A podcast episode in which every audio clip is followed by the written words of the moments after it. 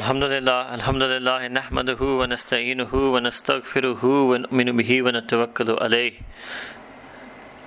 ونعوذ بالله من شرور أنفسنا ومن سيئات أعمالنا من يهده الله فلا مضل له ومن يضلله فلا هادي له ونشهد أن لا إله إلا الله وحده لا شريك له ونشهد أن سيدنا وسندنا وشفيعنا محمدا عبده ورسوله أما بعد So, inshallah, tonight actually I will not be doing any uh, Ramadan reminder because there's so many verses left uh, that I wanted to cover in the second juz of Quran al Kareem, including verses that will be specifically talking about the month of Ramadan. Uh, and then I will also finish up some aspects of Sayyidina Nabi Adam alayhi salam in the second talk, and then we will move on to discuss Sayyidina Nuh alayhi salam. So inshallah we will, you know, I will be trying inshallah to do 15 juz this year in this month of Ramadan, covering selected verses of the first 15 juz of Quran. And if we remain alive and Allah Ta'ala gives us tawfiq, next year in Ramadan, inshallah we'll do the second half or the second 15 juz. So where we had left off was Surah Baqarah, and I had stopped at verse 177. So verse 177 is known as Ayatul Bir because of the very start of this ayah, where Allah subhanahu wa ta'ala says in Quran al Kareem, A'udhu billahi minash shaitanir rajim, Bismillah ar-Rahman ar-Rahim, Laysa birra So it is not bir an tuwallu wujuhakum qibla al-mashriq wal maghrib merely that you turn your faces in worship towards the east and the west.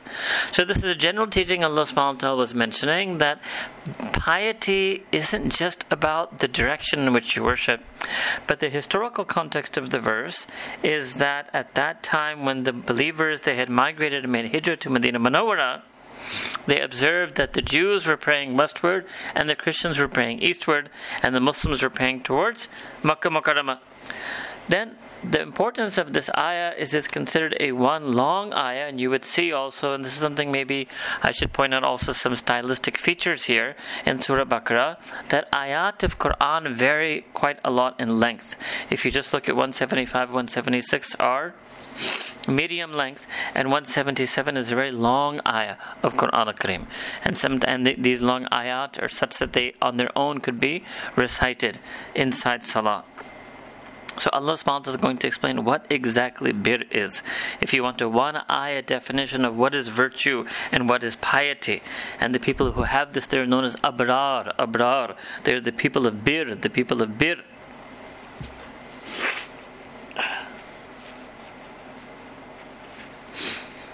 So وَلَكِنَّ الْبِرَّ However, piety, virtue, righteousness is to be found in whom? Man, any and every such person. Number one, amana billahi, that they have iman and belief in Allah subhanahu wa ta'ala. Wal yawm al-akhiri, and the last day means the whole concept of a hereafter, a concept of a day of reckoning, a concept of a day of judgment, a concept of something to live for. The last day, a concept of the finality of this world, that this world is not the be all and end all of our purpose of existence, and that there's going to be a day that comes after which we will actually begin our true life and our true purpose of existence. Malaika and all of the angels, wal kitabi, and here it's in singular, and other verses of the Quran it comes in plural, so it means in all the truly revealed scriptural revelations in books. When nabiyyin and each and every single one of the true prophets of Allah subhanahu wa ta'ala So these are the five critical articles of faith faith in God, the last day, the angels, the book, or all the revealed books, and all of the prophets. And this the same list of five comes in uh, a hadith. So you can can say these are the five pillars of Iman, and the five pillars of Islam you already know, the first of which is Iman itself, and then Salah, Som, Zakat, and Hajj. Okay, so that is the first aspect of being a person of bir. What's the next thing immediately? Immediately after these core articles of belief, basically it means you can combine it all. That the first aspect of being a person of bir is to have iman. The second, wa'atal mala ala hubbihi, that they give away their wealth, their assets, the things of the dunya that they worked hard to earn and possess. Allah hubbihi, even though they love it, even though they're attached to it, even though they're fond of it, even though they're enamored of it, they're willing to give away their wealth. And who are they willing to give that wealth away to? And this is something I did earlier for you when we did the uh, selected verses from the first juz. The will kurba, their near relatives, will yatama, orphans, will masakin, the destitute and very poor, wabna sabil, and the wayfarer. Now, what does this mean? This means that if there's somebody who's a traveler, and because of the hardship of travel or the uncertainties of travel or something unpredictable that may happen to them when they're traveling, they need some financial support. It's not just it's not to give a wealthy traveler. It's a traveler who is in need because they're in a journey, so you can help them out. Wasa'ilina and those who ask. وَفِي الرِّقَابِ and those who were in the bond of slavery. At, and this is something that's a very long topic, but this is something that the Deen of Islam phased out by creating many, many rewards for emancipating and freeing slaves. So the concept of slavery was something that Islam inherited from pre-Islamic times. And the first thing that Islam did was to elevate at a maximum level the rights of the slaves and the treatment of the slaves, then to extremely strongly recommend the freeing of slaves, such that the people of piety and virtue, over the course of uh, a few centuries, were able to then finally end uh, 99.99% of aspects of slavery uh, were ended uh, in the Muslim uh, in Muslim history. And then comes the acts of worship. So there's Iman, but before the acts of worship or ibadat comes this notion of sacrifice, this notion of empathy, this notion of feeling for the rest of humanity, this notion of feeling for the poor. And then comes Salah. And the critical thing is that why is it sandwiched? Because the person who does this for the sake of Allah subhanahu wa ta'ala. So one is being good for the sake of being good. And more often people who claim they are good for the sake of being good, 90% of them are good because they like to view themselves as good and they want to be viewed by others as being good. Both of those things. So there's the ujub, there's a vanity and conceit, and then there's a pride and arrogance and riyah and ostentation and display. But the person who does good for this reason, that they're not doing it for to, for creation to look upon them fondly or praise them. They're not doing it so that they can praise themselves and view themselves to be good. They're doing it only due to their iman in Allah subhanahu wa ta'ala and their iman in Yawm al Akhir. And their and they also couple that with the ibadat that are following. And that is the most noble, virtuous type of charity and empathy for humanity. The empathy for humanity that is based on the fact that humanity is the creation of Allah subhanahu wa ta'ala. The empathy for humanity, the love for humanity because they are the creation of Allah subhanahu wa ta'ala. And that is obviously something only a person of Iman can have. But then after this, then the ayah concludes with the different acts of worship. وَقَامَ الصَّلَاةَ وَآتَ الزَّكَاةَ So they regularly, firmly establish their salah and they give their zakah. وَالْمُوفُونَ بِأَهْدِهِمْ إِذَا أَهُدُوا And they completely fulfill and honor any covenants, pledges, pacts, contracts, deals they make any and every time, whensoever, إِذَا, whensoever أَهُدُوا, they make such a pact or agreement.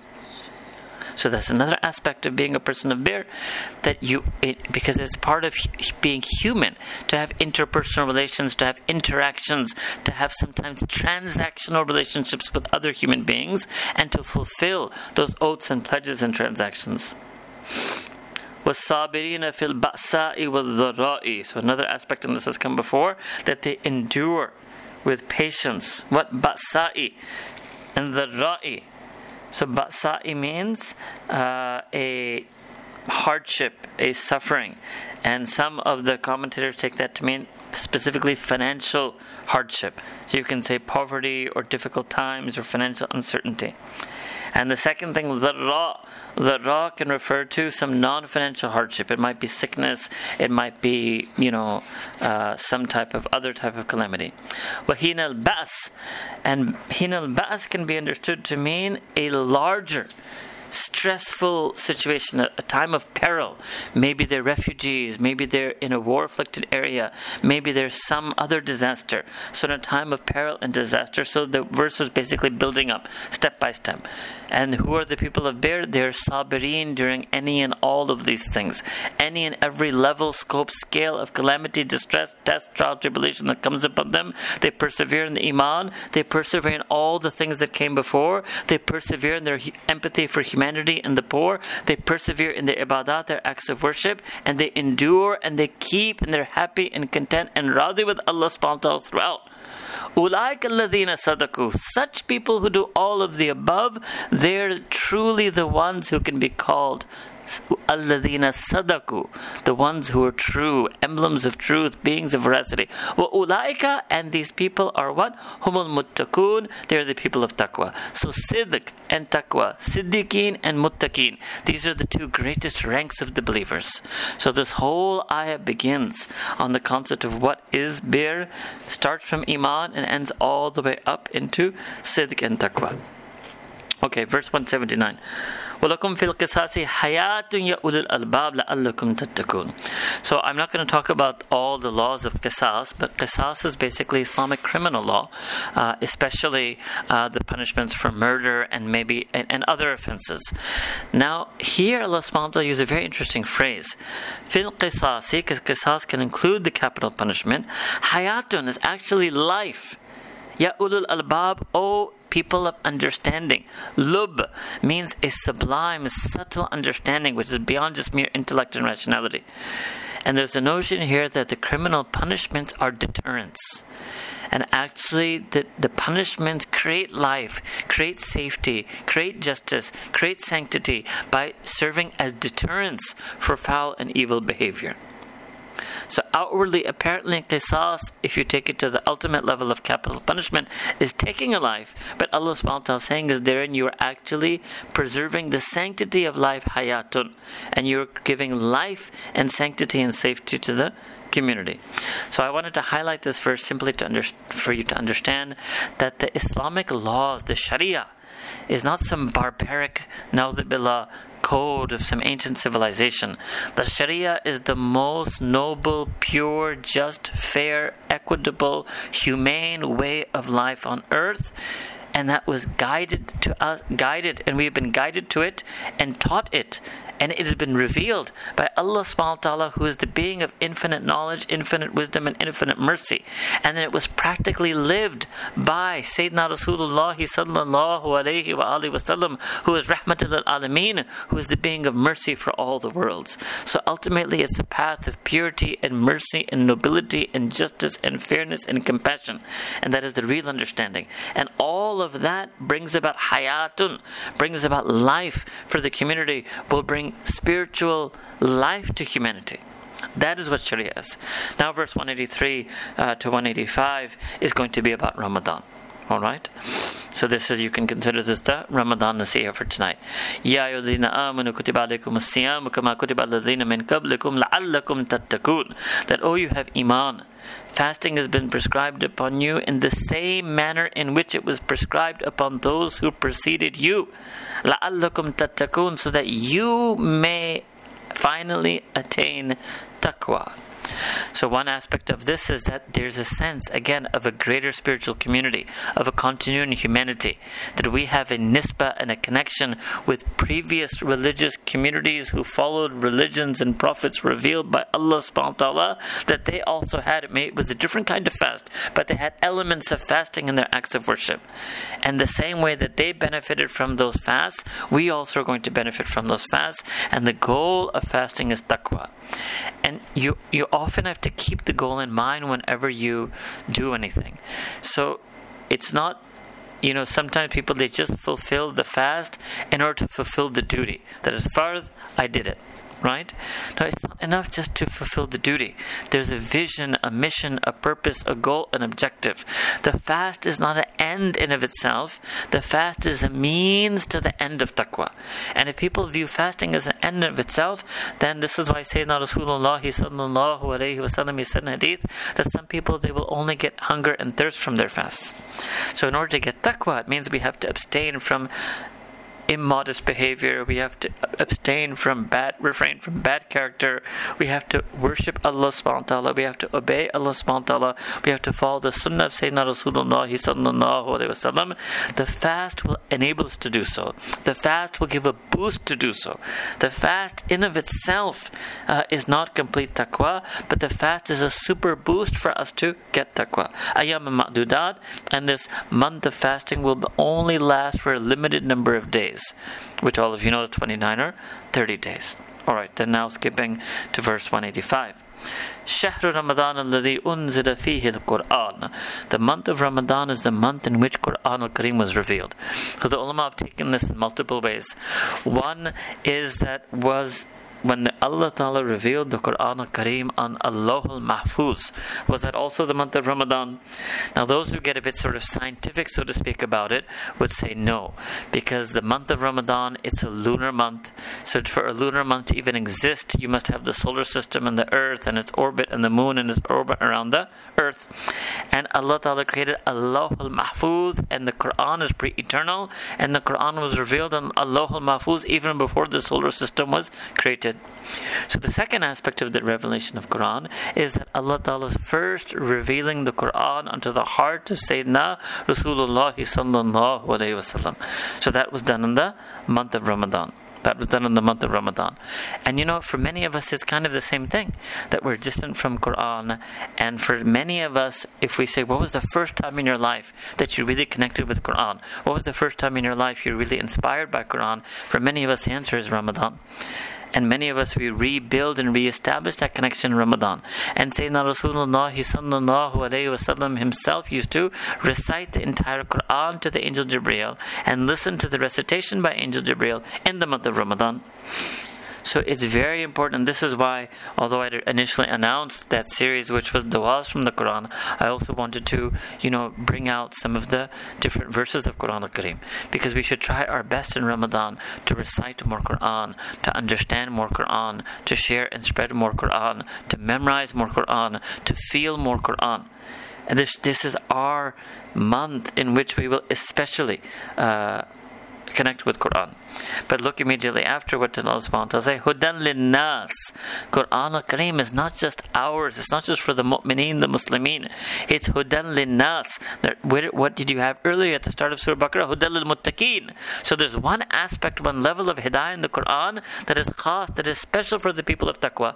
But there's another aspect of hidayah and guidance in the Quran, the linnas, that is for all of humanity, for each and every single individual person in humanity for all times.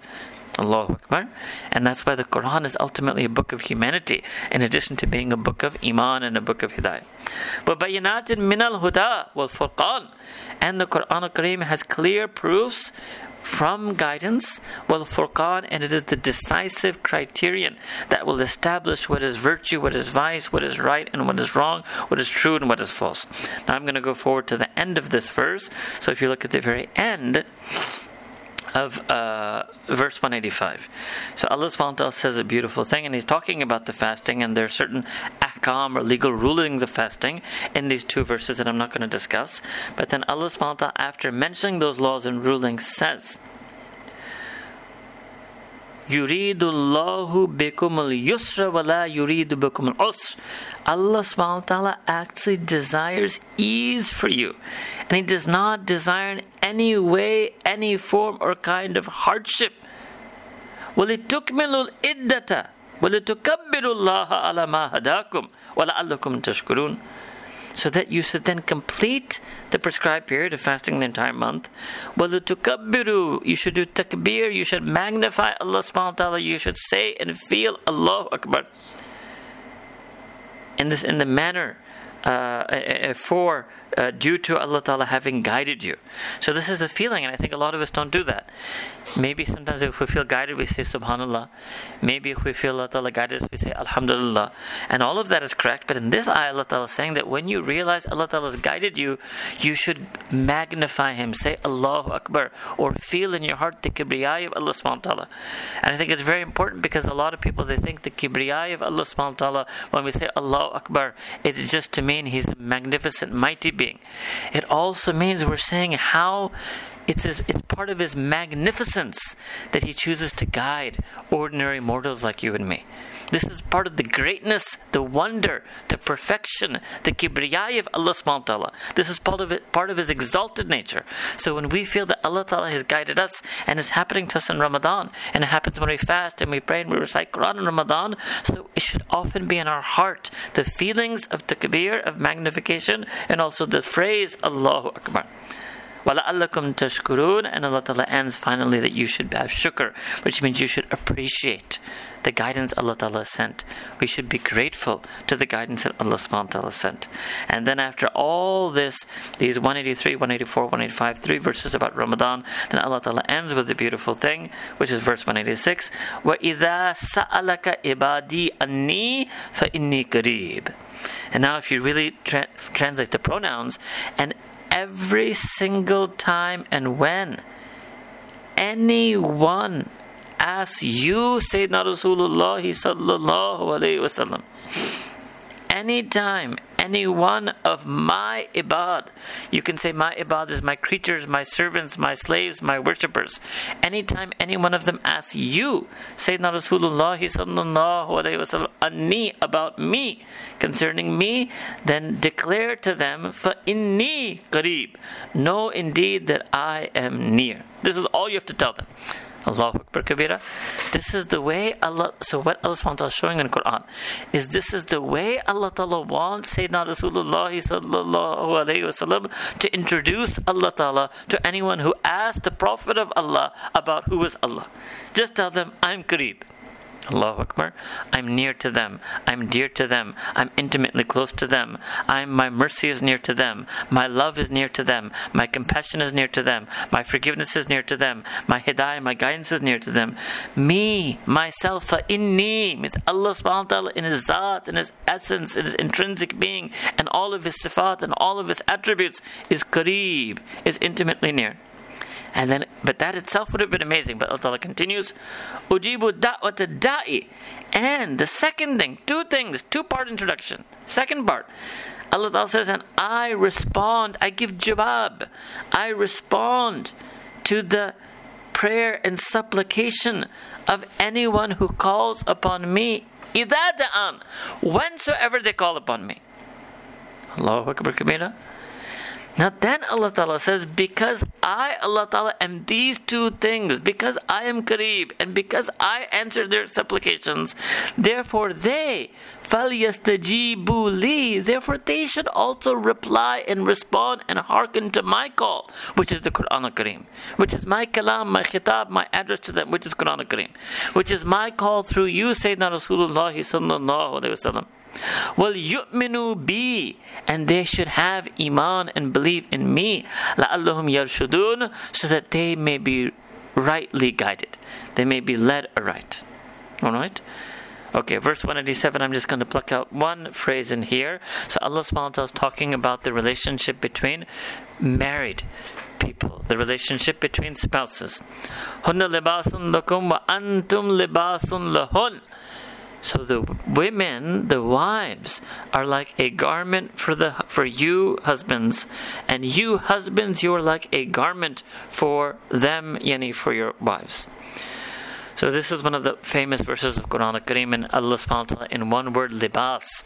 In one simple single word libas captured the essence of the relationship between spouses. And the ulama of tafsir commented on this a lot.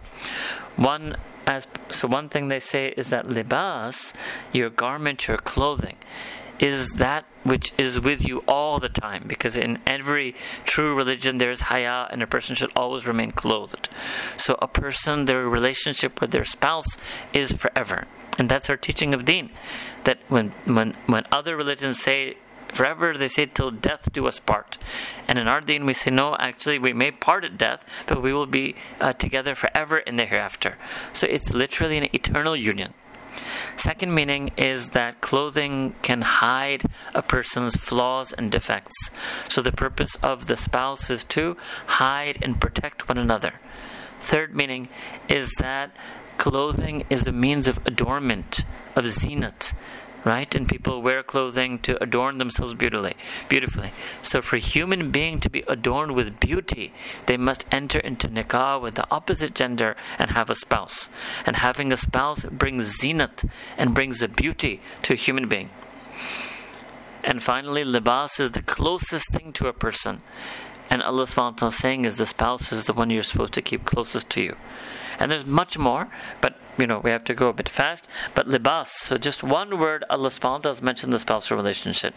Later on, and again, you can see this is one of the very long ayat of Quran. Later on in the verse, Allah subhanahu wa ta'ala mentions the concept of itikaf, which is to enter in a state of seclusion in the masjid, right? وَأَنْتُمْ آكِفُونَ فِي الْمَسَاجِدِ so when, uh, and this is specifically for the men, when they enter into a period of seclusion in the masjid, generally a person can do this at any time, and that is nafil or voluntary. And it's sunnah to enter this state of seclusion and retreat in the masjid in the last 10 days of the month of Ramadan. Hence, this topic is coming uh, in the verse, uh, a couple of verses right after the verses that were discussing Ramadan.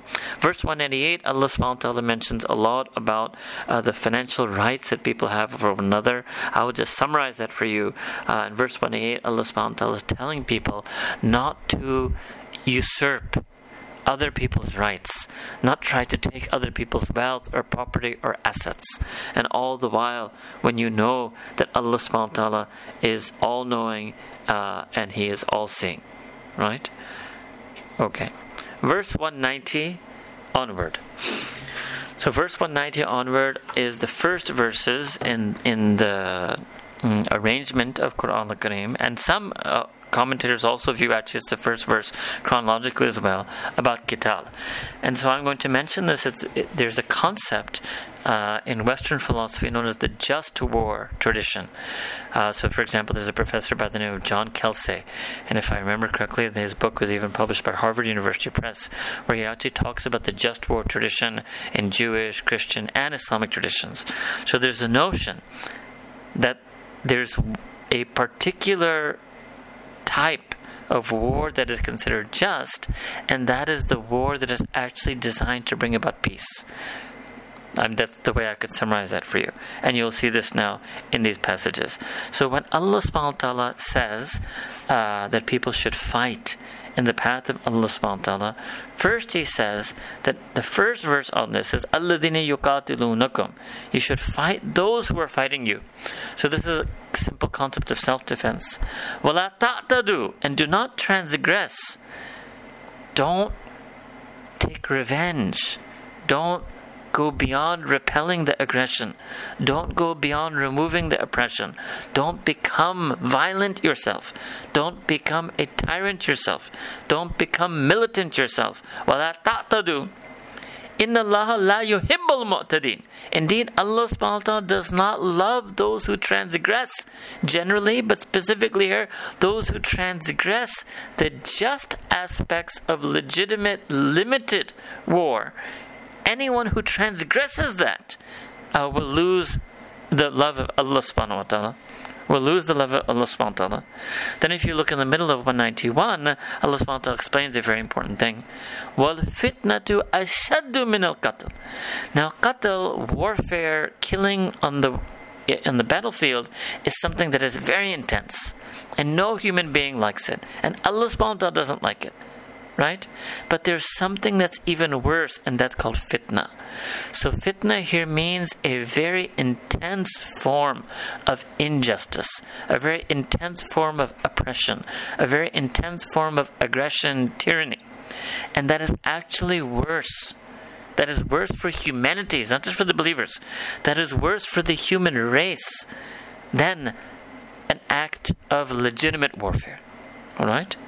And if and you if you think of this, the most sophisticated political theory in the 21st century about legitimate warfare is saying exactly the same thing that Allah subhanahu wa ta'ala revealed in Quran al-Kareem to humanity 1400 and a little bit more years ago. Alright? Then now skip back to verse 192. What does Allah subhanahu wa ta'ala say here?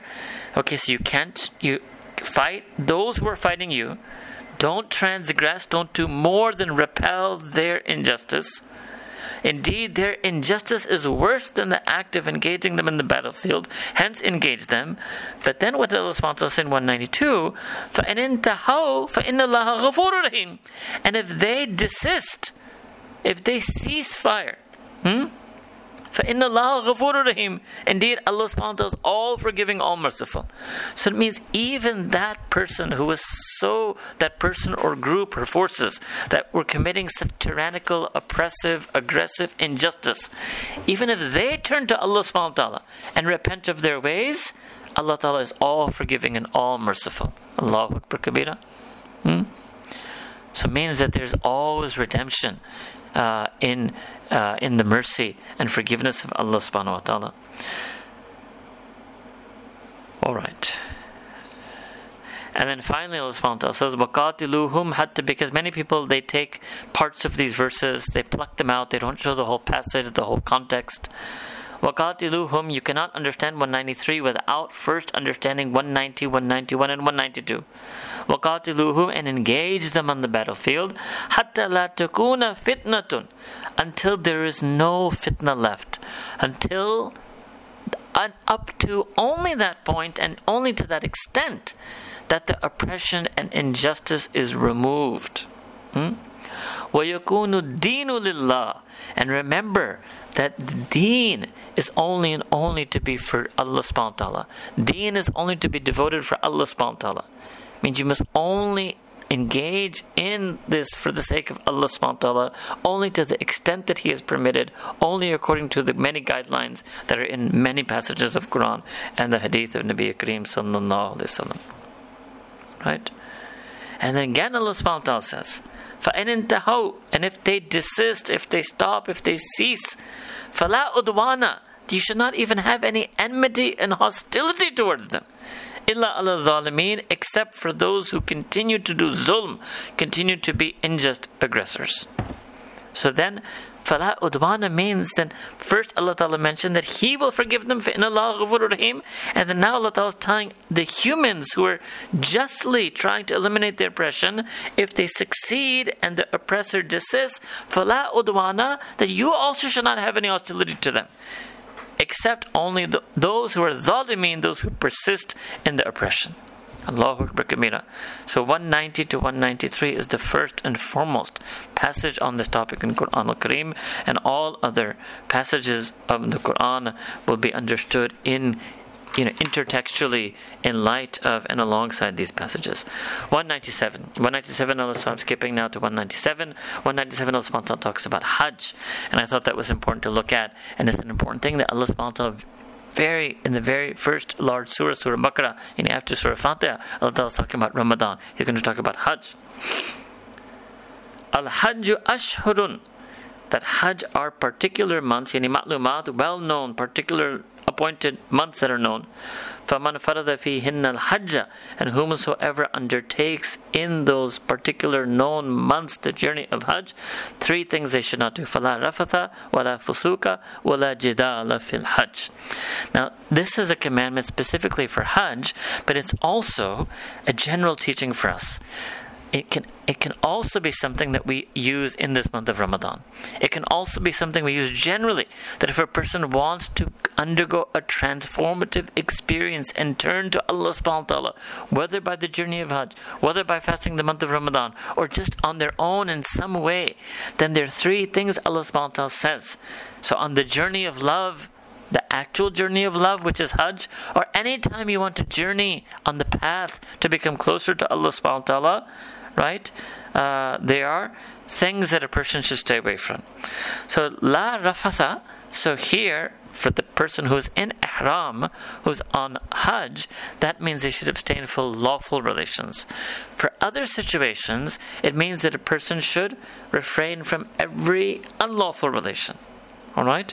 In other words, a person should always refrain from unlawful relations. And in this particular state of ihram, like earlier Allah Ta'ala also mentioned, the particular state of itikaf, a person should abstain from lawful relations. Now, other religions they misunderstood this. And they thought that a whole life should be spent in celibacy. And so the roman catholic church hindus and so these are the two largest religions along with islam. Islam christianity and hinduism are the three religions on earth that at least claim to have 1 billion plus adherents. So in our deen there's no concept like that. Yes there's only two two cases. And that's only for a very limited time the last 10 days of Ramadan, not for everyone, but only for those men who sit in sunnah itikaf in the masjid.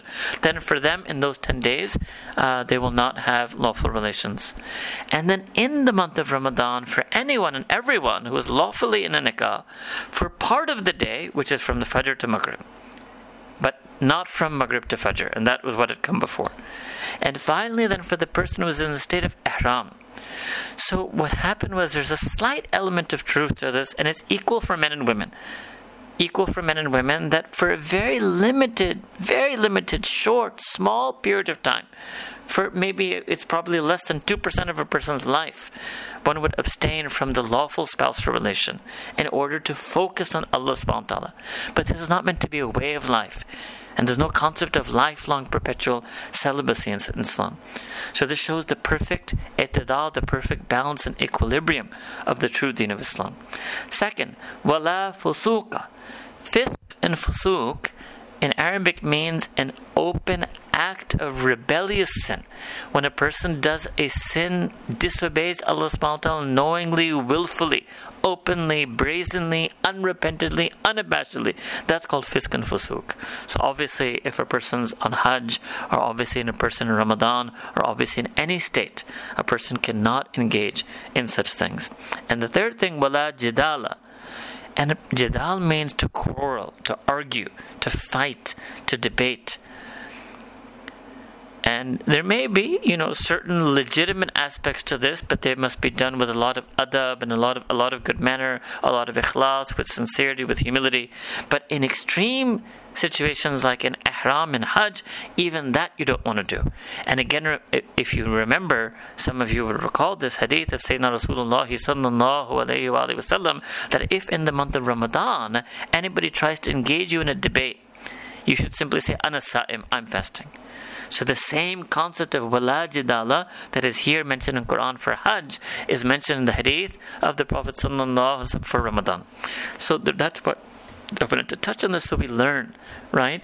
That for moments, for certain hours, not even full 24 hours, we should become so lost in the love for Allah subhanahu wa ta'ala that maybe we even forget our basic needs. But at the same time, within those same 24 hours, Allah Ta'ala will then allow us to eat and drink, etc., so that we humble ourselves and we acknowledge our humanity and we accept with grateful gratitude the bounties and blessings Allah subhanahu wa ta'ala has given us. And if we want to come closer to Allah subhanahu wa ta'ala, no fusuk, no disobedience. And third, we cannot argue and have debates with members of creation. Alright?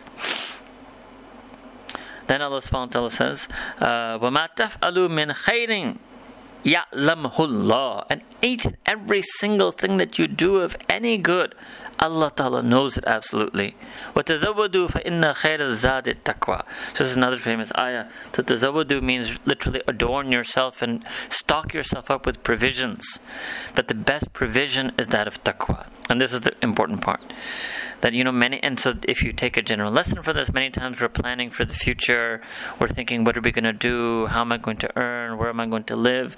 But the real stock that we need to acquire and save now for our future is taqwa. Because you know you may, you may, think that oh if I get this education or I have this job or I have this money or I have this home or I do this then things will be fine a few years from now. No, things will really be fine for certain a few years from now is if I am muttaqi a few years from now. If I can attain and acquire and go deep in taqwa, that is the best provision for the rest of my life, and that is going to be the best provision for my life in the grave, and that will be the best provision for my life in the hereafter. وَاتَّقُونِ يَا أُولَى الْأَلْبَابِ And therefore Allah Ta'ala says, and taqwa comes from waqai, it also has an aspect of fear. And fear me, be conscious of me, be obedient to me, Ya ulul albab, O humans who have lub, O humans who have sublime understanding. All right.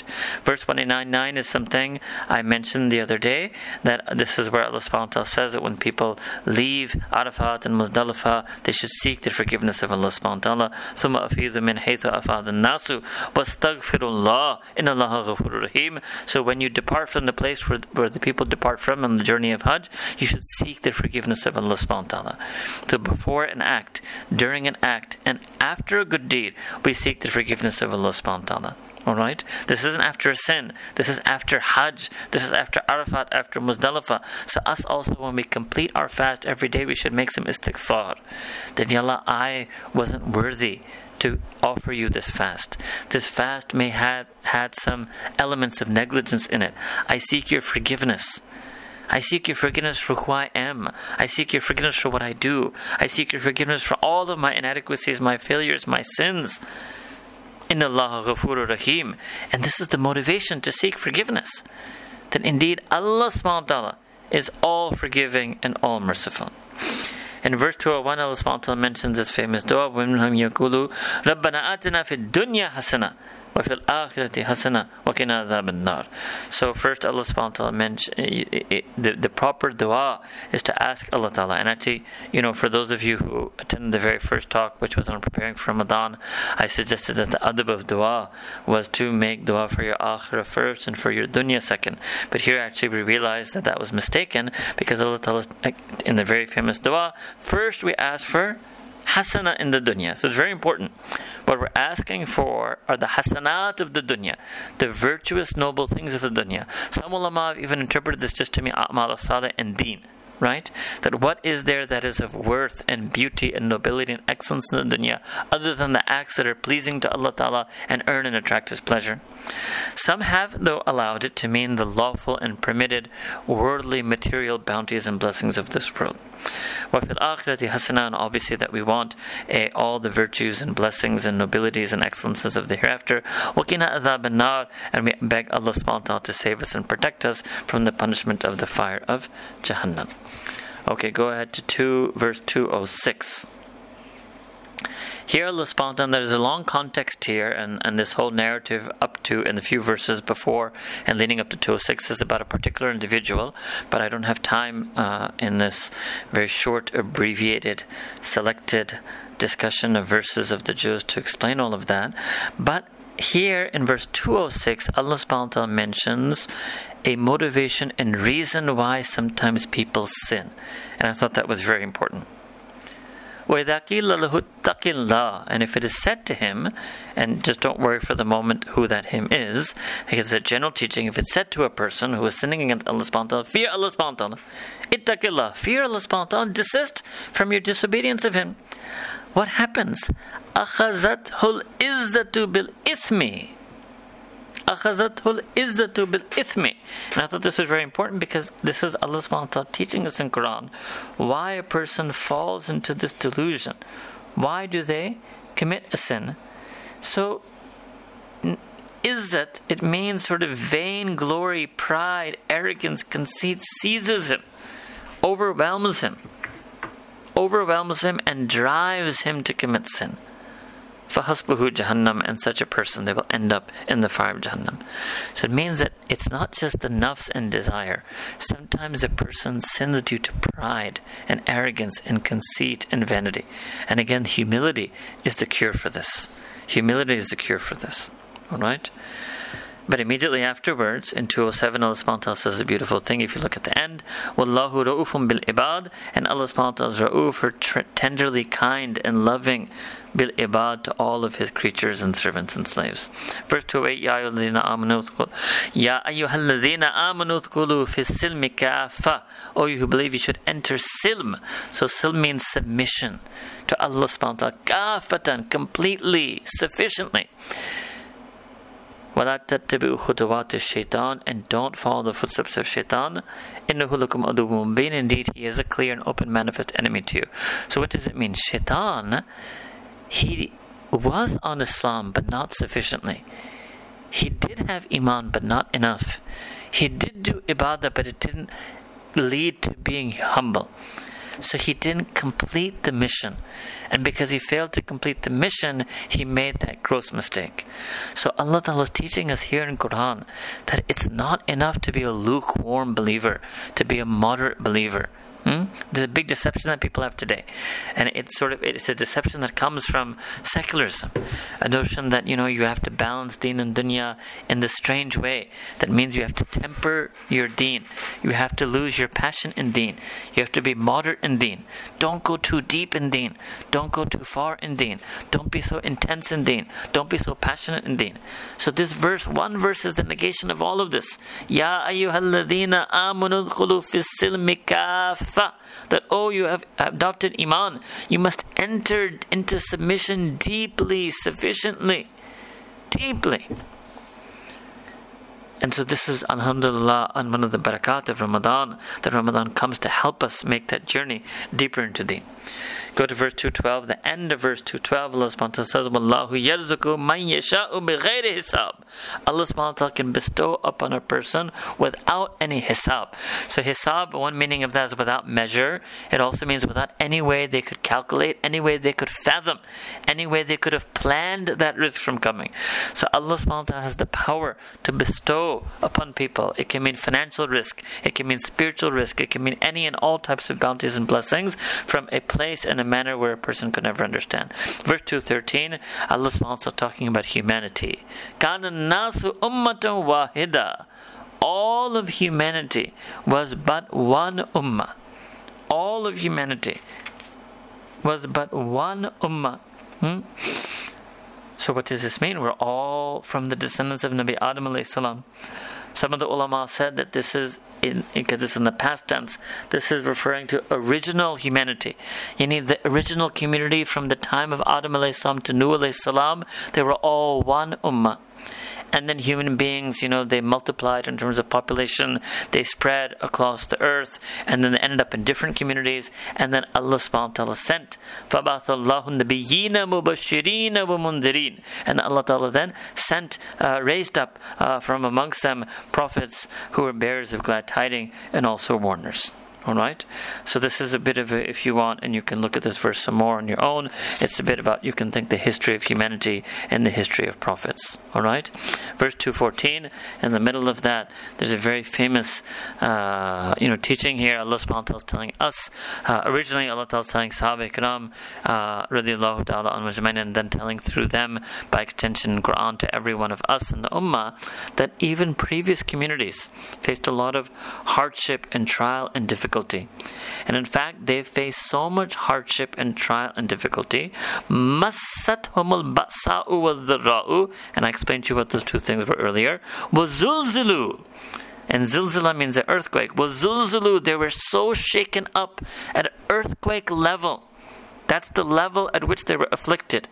Hatta yaqula rasulu walladina amanu mahu, such that that previous messenger and those who believed along with him, they actually said in a state of, mm, you can say, exasperation, what?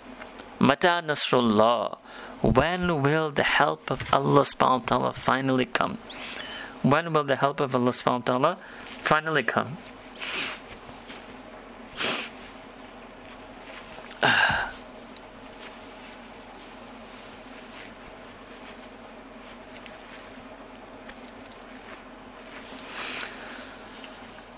Some of the ulama of tafsir have also mentioned that this may not be referring to a previous messenger, but this is actually referring to Sayyidina Rasulullah sallallahu alayhi wasallam and the Sahaba Ikram radiallahu ta'ala in the early period when they were in Makkah Mukarramah before Hijrah.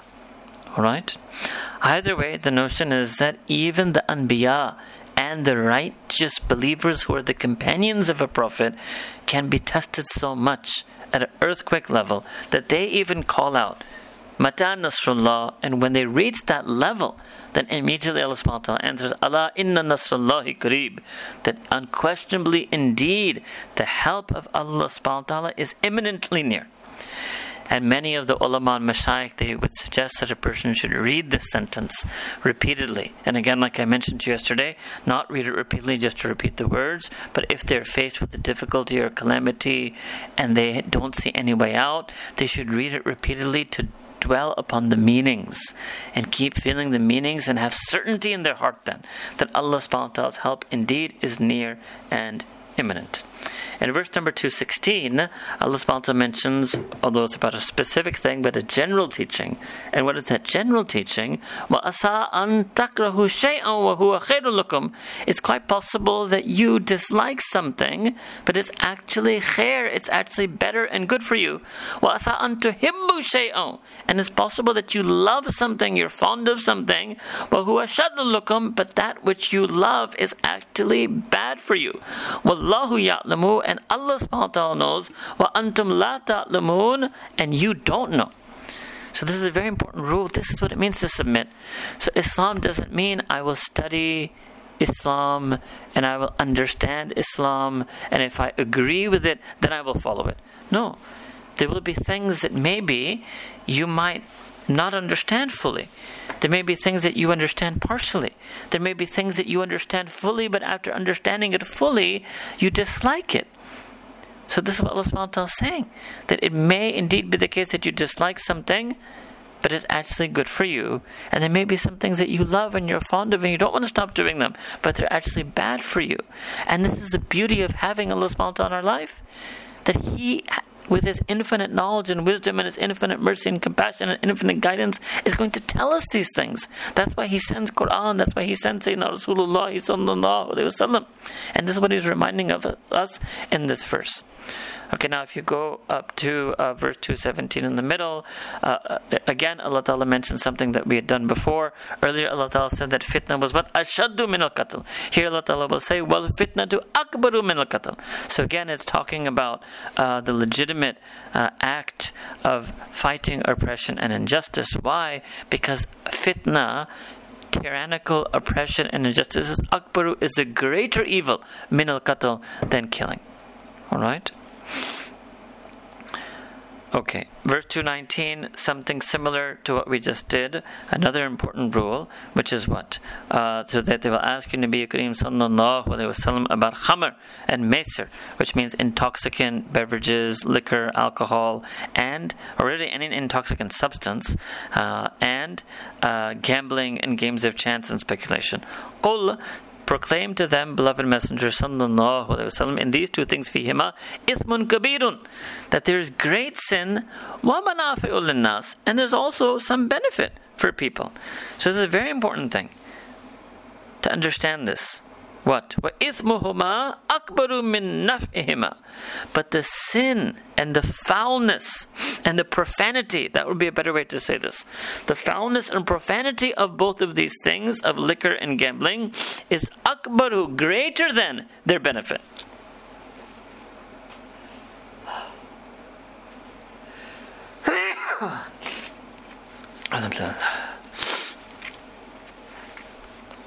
So this is the answer to you know some of these you know slightly so-called modernist progressive Muslims who like to you know whip out the New England Journal of Cardiology, in which it was written that a glass of wine a day uh, keeps heart disease away. So we say Allah Ta'ala has already said this in Quran, "Wa manafi'u linnas," that there is some benefit in it, but its foulness, its profanity, its harm, its detriment, its sin is akbaru, is greater than its benefit. So even rational choice theory would tell a person that if there's something in which the harm is greater than the benefit, you should abstain to it. But alhamdulillah, we don't even need to turn to rational choice theory because we have revelation from Allah subhanahu wa ta'ala called Quran al-Kareem. I just want to show you one interesting thing here very quickly. If you look at the end uh, of 219 and the start of 220, because I just wanted to show you, the, I'll only show you this once, stylistic features of Quran al-Kareem. Sometimes an ayah breaks mid-phrase. So let's look at this.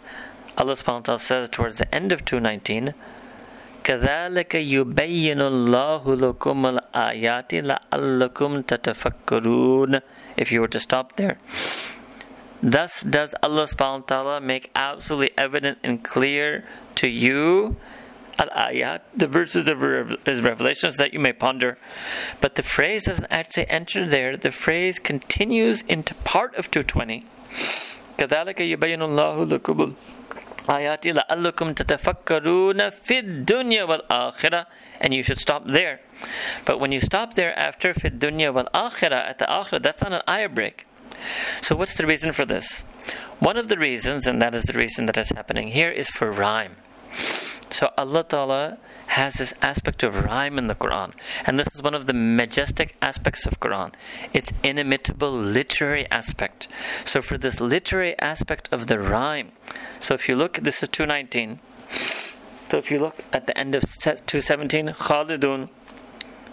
If you look at the end of uh, where did it go? Yeah, if you look at the end of 217, it's Khalidun.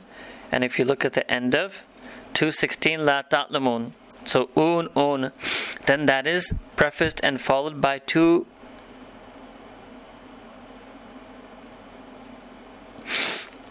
eames. So if you look at the end of 218, Rahim. And if you look at the end of 215, Alim. So 215 and 218, Alim Rahim. 216 and 217, 216 and 217 La Ta'lamun and Khalidun. So im, im, im, un, un, im, and then back to un here, back to un in 219. The ending is tatafakkarun. So this is why sometimes these ayah breaks are based on the rhyme, and that is because the Quran is also recited. It's kirat. So the Quran has another aspect to it. It's recital, and in terms of its recital, uh, sometimes people will pause here other reciters who focus more on the meaning, they will continue. So when they recite, they will say, لَعَلَّكُمْ تَتَفَكَّرُونَ فِي الدُّنْيَا وَالْآخِرَةِ Some will pause, لَعَلَّكُمْ تَتَفَكَّرُونَ فِي الدُّنْيا وَالْآخِرَةِ Alright? Uh, but this is an interesting thing anyway for when you're studying, especially those who are maybe don't understand Arabic and so have to study Quran through some type of translation. It's something for you to uh, be watchful over because many times the translation doesn't make it clear uh, that the sentence and the meaning is continuing between two ayahs. Khair. That's the only time I will show you that. Verse 221. 221 at the end, Allah subhanahu wa ta'ala says a very beautiful thing at the end of verse 221. Wallahu yadu ilal jannati wal maghfirati bi'idhnihi. And Allah subhanahu wa ta'ala, and it's after a long thing, and Allah subhanahu wa ta'ala is calling you, is inviting you, is doing da'wah to you. To what? To Jannah. Allah Ta'ala wants you to come to Jannah. Wal maghfirati bi'idhnihi. And He wants you to come and attain His forgiveness bi'idhnihi with His permission. Wa yubayyinu ayatihi linnasi la'allahum yatadhakkarun. And how does Allah Ta'ala invite? And how can we hearken to that invitation? And how will we get that Jannah and that maghfirah? Allah Ta'ala makes evident and clear and manifest to you the verses of His revelation for who? Linnasi. Again, humanity. For all of humanity. La'allahum yatadhakkarun so that all of humanity yatadhakkarun would take nasiha, take guidance, they would take heed, they would benefit from this. Allahu Akbar. Again, the Quran is a book for humanity. Alright? Okay. We were taking a bit of time. I verse 229 uh, there's a lot of then uh, verses here now on divorce i'm not going to have time to discuss the ahkam of divorce i just want to show you two things one in 229 at the start, and the second at the end of 232. So this is important because this is a set of verses uh, that are talking about divorce. In 229, Allah subhanahu says, and I'm going a little bit ahead, two, three words, three words ahead, فَإِمْسَاكُمْ bit maruf, and you should, if you're going to retain the spouse after a divorce, then you should retain them bit maruf Oh, tasrihum bi ihsan. And if you're going to release her, then you should release with ihsan. Hmm?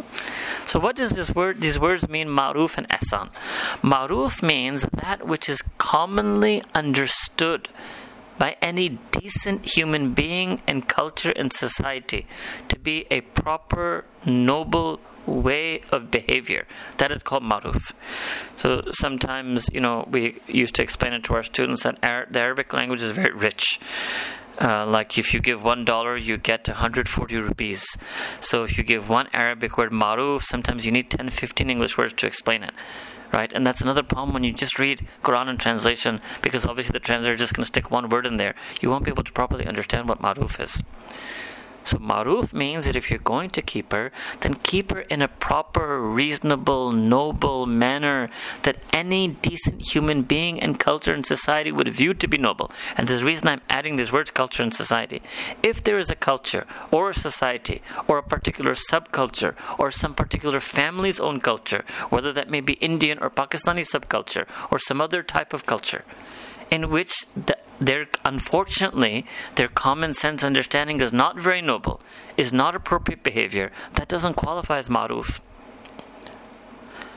Okay? But if you let her go, أو تسريح بإحسان Ihsan is the highest level of virtue in Quran. Ihsan is the highest level of character in human behavior.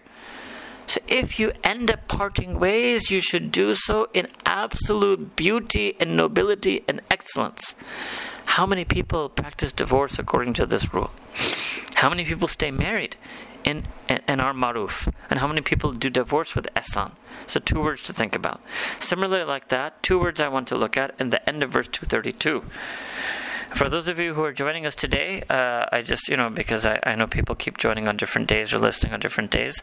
So, what we do in the beginning is I try to talk about uh, just some selected verses from Quran al Kareem, and we're going to try, inshallah ta'ala, to do 15 juz uh, in this month of Ramadan. And the next year, inshallah, if we have life, we will try to do the second uh, 15 uh, juz of Quran. And then there's another series that we do, uh, which is on the du'as of the Prophet Ajmain. All right, now two words at the end of 232.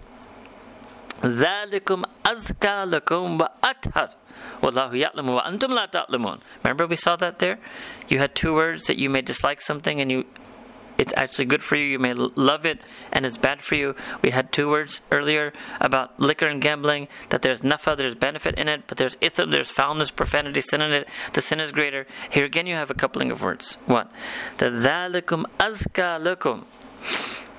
And, and again, I'm not I'm not covering the verses that come before this, but it's obviously immediately talking about its preceding context, but it's also universal teaching. That these are words azka. So the believer is not just looking for what's maruf or what's halal. The believer is also trying to find the path that is azka, that azka which is more tazkiyah, more virtuous, and athar that is more pure. And Allah Ta'ala knows, and you don't know. How many people do marriage and divorce in a way that is azka and athar and has ihsan and is even even just the maruf part. The bare minimum is maruf. All right. Uh, and so these are four key words to keep in mind when we talk about marriage and divorce. All right. So verse number. Here, there's a lot I've marked. I think I marked too much for uh, selected uh, verses treatment. Um, Let's skip a couple of things I marked. 237. Here Allah subhanahu says it was sort of the middle of virtue, sort of middle well towards the end of virtue, verse. Wa antafu akrabu. And if you forego, so here Allah subhanahu talking about when uh, two people that have a divorce in a particular way, and there's this notion of meher, and Allah subhanahu is telling the man that if you end up with a divorce and this particular type of divorce that is being mentioned in these preceding verses, it you have a right to a part of the meher, but if you forego it, it's even better, right? Uh, so, this notion that sometimes you will pardon or forego a right that you are entitled to for the sake of a greater good, for the sake of reconciliation, for the sake of what? For the sake of ahsan and the pursuit of azka and the pursuit of athar. And now Allah uses another word, akrabu taqwa. So azka, athar, akrabu taqwa. In other words, throughout these verses and passages about divorce, Allah subhanahu keeps sprinkling these very intense words of virtue and calling to a path of virtue. Azka, athar, akrabu taqwa. Verse 238, now we're off the topic of divorce. Verse 238, Hafizu ala salawati wa salatil wusta. That you must strictly preserve and safeguard all of your salawat, means the Fajr, Dhuhr, Asr, Maghrib, Isha. Wa salatil wusta especially. So, what is Salatul Wusta? Some of the ulama viewed that to be Asr, uh, sort of looking at the solar pattern. So Asr's in between, Fajr, Maghrib two before it, uh, Fajr Dhuhr two before it, Maghrib Isha two after it. Other viewed Salatul Wusta to be Fajr, looking at the start of the Islamic day. Uh, so the new date starts with Maghrib. So Maghrib is two before, and Dhuhr, Asr two after. So the middle then would be Fajr. So either way, uh, we will try to do both. It means that sometimes people neglect Fajr Salah, and sometimes people neglect Asr Salah. Fajr Salah because they're busy sleeping, and Asr Salah because they're busy, whatever, working or doing what they do. And what you should do, what should you do in Salah? Once you have regularly established the salah safeguarded, وَقُومُوا لِلَّهِ قَانِتِينَ Stand in front of Allah subhanahu wa ta'ala qanitin. Qanitin means, you know, the, the closest English words that they use for this is devout, obedient, penitent. It's it's like it, it, it's it's it's combining zikr with awe. That you stand in front of Allah subhanahu wa ta'ala in a state that you're remembering Him, but you're also humbled in awe of Him. And that's the feeling of qiyam Okay? The feeling of sajda, sujood is qurb. The feeling of qiyam is this this sort of devout, penitent, obedient awe, reverence. And because both of these are feelings we're supposed to have for Allah subhanahu wa ta'ala, this is why Allah ta'ala put both positions inside the salah. And this, that's too long to go into tonight, but you know, some of the ulama have had a beautiful, long discussion on what's afdal, what's better in your salah to prolong your qiyam or to prolong your sujood. And they, they give so many reasonings for both sides. So both of these positions, long qiyam and long sujood, are special. And it's important for us to understand that. So again, sajda is qurb. You feel intimate nearness to Allah Ta'ala. You say, Subhana Rabbi, He's my Rabb. You're pressing your forehead down, you're feeling close to Allah subhanahu wa ta'ala. And qiyam is your, you're from the qanitin. You're feeling an awe and reverence, but you're standing in love for that being that you feel awe and reverence for. So that's the concept of devotion. That you're utterly devoted to that beautiful, wondrous, amazing Allah subhanahu wa ta'ala, who you were humbled in front of Him in your awe and reverence for Him. All right. Verse 239, uh, this is one of the verses that is used to establish the authority of the Sunnah because Allah subhanahu wa ta'ala mentions first how you should pray in Jama'ah if you are in a state of uh, war and you fear the enemy. Uh, and then finally, Allah ta'ala says, فَإِذَا أَمِنْتُمْ And when you again acquire sanctity and security, means you're not in that state, فَاذْكُرُوا kama allamakum ma lam takunu ta'lamun. Then you should remember Allah Ta'ala and pray salat to Allah Ta'ala in the way that He taught you. And He taught you that which you did not know. Where is Allah Ta'ala in the Quran taught exactly how to pray salah. He hasn't. He taught Sayyidina Rasulullah wasallam and Sayyidina Rasulullah wasallam taught the Sahaba.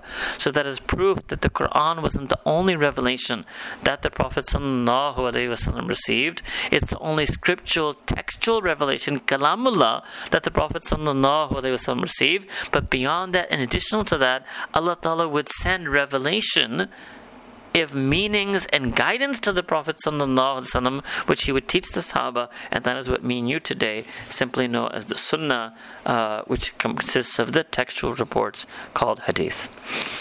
242 كذلك يبين الله لكم آياته لعلكم تعقلون Thus does Allah subhanahu wa ta'ala make evident and clear to you the verses of His revelation so that you may use your akal. Alright? So there is a use of the akal. But the akal was given to us not to philosophize. The akal was given us to understand Quran al Kareem. And anybody who uses their akal first and foremost to understand Quran, then Allah Ta'ala put barakah and blessing in their akal to perhaps discover the cure for poverty or many other things. Alright?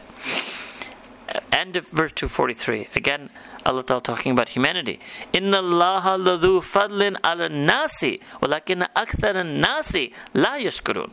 Indeed, Allah subhanahu wa ta'ala is a being of tremendous bounty, which He sends upon all of humanity. However, the majority of humanity la yashkurun are not appreciative and grateful of the tremendous bounties that Allah subhanahu wa ta'ala sends upon them.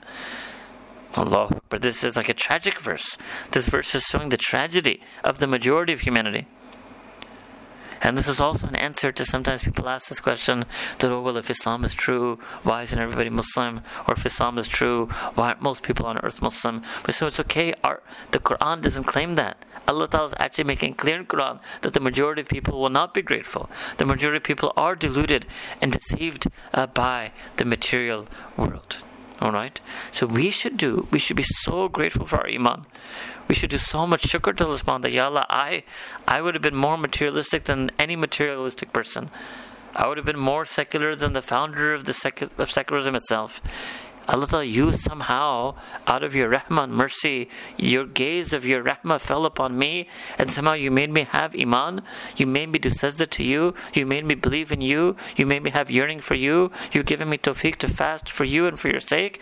Ya Allah, this is all you. This is not me. I have la hawla wa la quwwata illa billah. I'm nothing. I have no might, power, capability, ability. This is all you. This is all your rahmah. This is all your hidayah. This is all your karam. This is all your fazl. This is all your grace.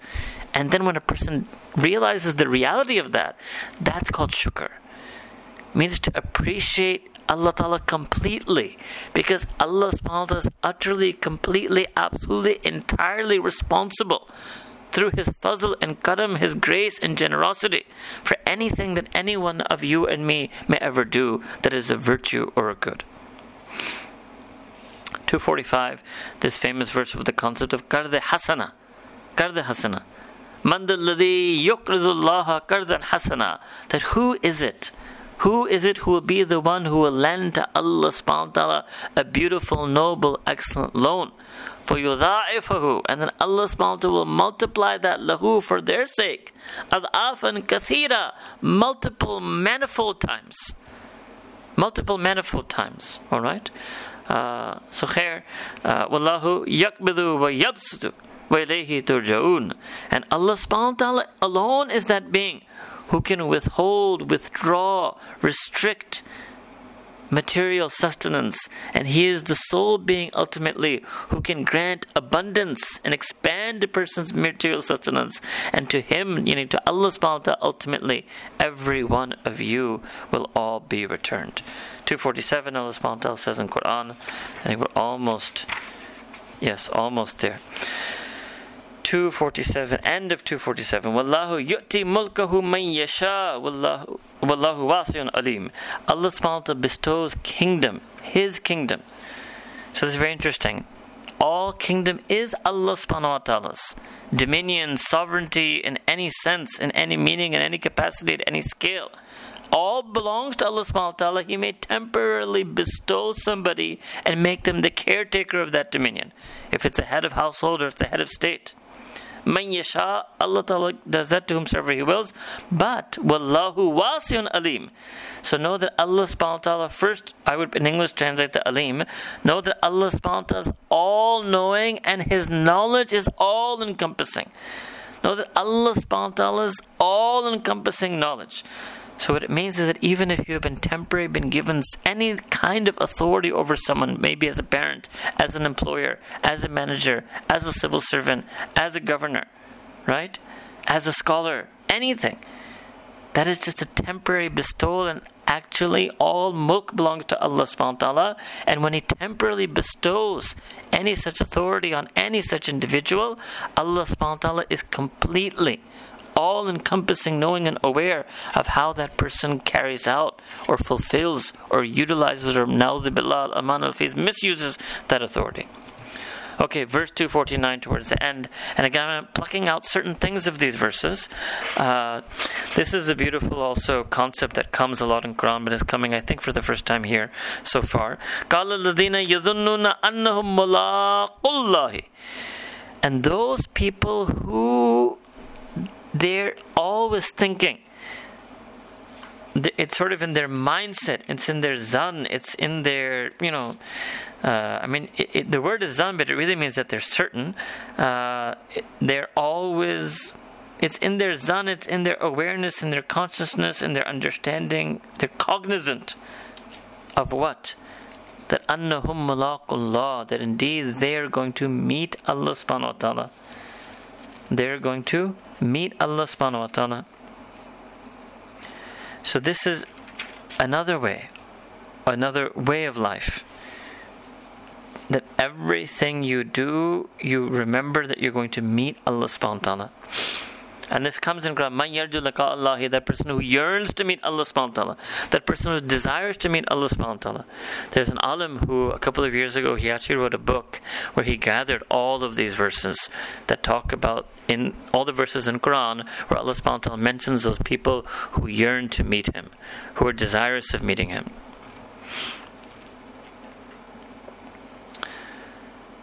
Khair. Uh, So this, yeah, this is just this is what I wanted to mention. But when they know they're going to meet Allah subhanahu wa ta'ala, that how many times is a small group overwhelmed a large one? Bi'ithnillah. Wallahu sabirin. And indeed Allah subhanahu wa ta'ala is with those who endure and who have patience. So what it means is that when they are so certain and con- con- constantly consciously aware and cognizant that they're going to meet Allah subhanahu wa ta'ala, they get so much yaqeen. They get tawakkul on Allah subhanahu wa ta'ala ta'ala that they even know that a small company can overwhelm a large one. And the last verse we do for today is the last verse of the second juz, which is verse number 252. Tilka ayatullahi natluha alayka bil haqq. And these are the verses of the revelation of Allah subhanahu wa ta'ala. And Allah ta'ala says that I, in my essence and in all of my might and majesty and attributes, recite these verses alayka upon you Sayyidina Rasulullah sallallahu alayhi wasallam bil haqqi with absolute truth. Wa innaka and indeed you Sayyidina Rasulullah sallallahu alayhi wasallam la min al mursalin. So what does this mean? It means Allah Ta'ala was doing tasalli. Uh, Allah subhanahu wa ta'ala was consoling in a sense, if you will. Sayyidina Rasulullah sallallahu alayhi wasallam. In what sense? That your people don't accept you as uh, masses of your people your un- some of your uncles, some of the Quraysh, some of the Ahl Mecca, the people of Taif, did not accept you as a messenger. But Allah Ta'ala is saying, وَإِنَّكَ لَمِنَ الْمُرْسَلِينَ but that's enough. and that would be enough for the heart of the Prophet that Allah Ta'ala selected me to be his messenger. Hmm? And obviously Sayyidina Rasulullah, because this is a later revelation, obviously Sayyidina Rasulullah knows this. But Allah keeps repeating it to him. If you will, Allah subhanahu wa ta'ala testifies to the nubuwa and risala, to the prophethood and messengerhood of the Prophet sallallahu over and over again in Quran. And what that means is over and over again across the 22 years of the seerah. Constantly uh, testifying to his messengerhood. All right. Uh, alhamdulillah wa akhirun da'wana and alhamdulillahi rabbil alameen.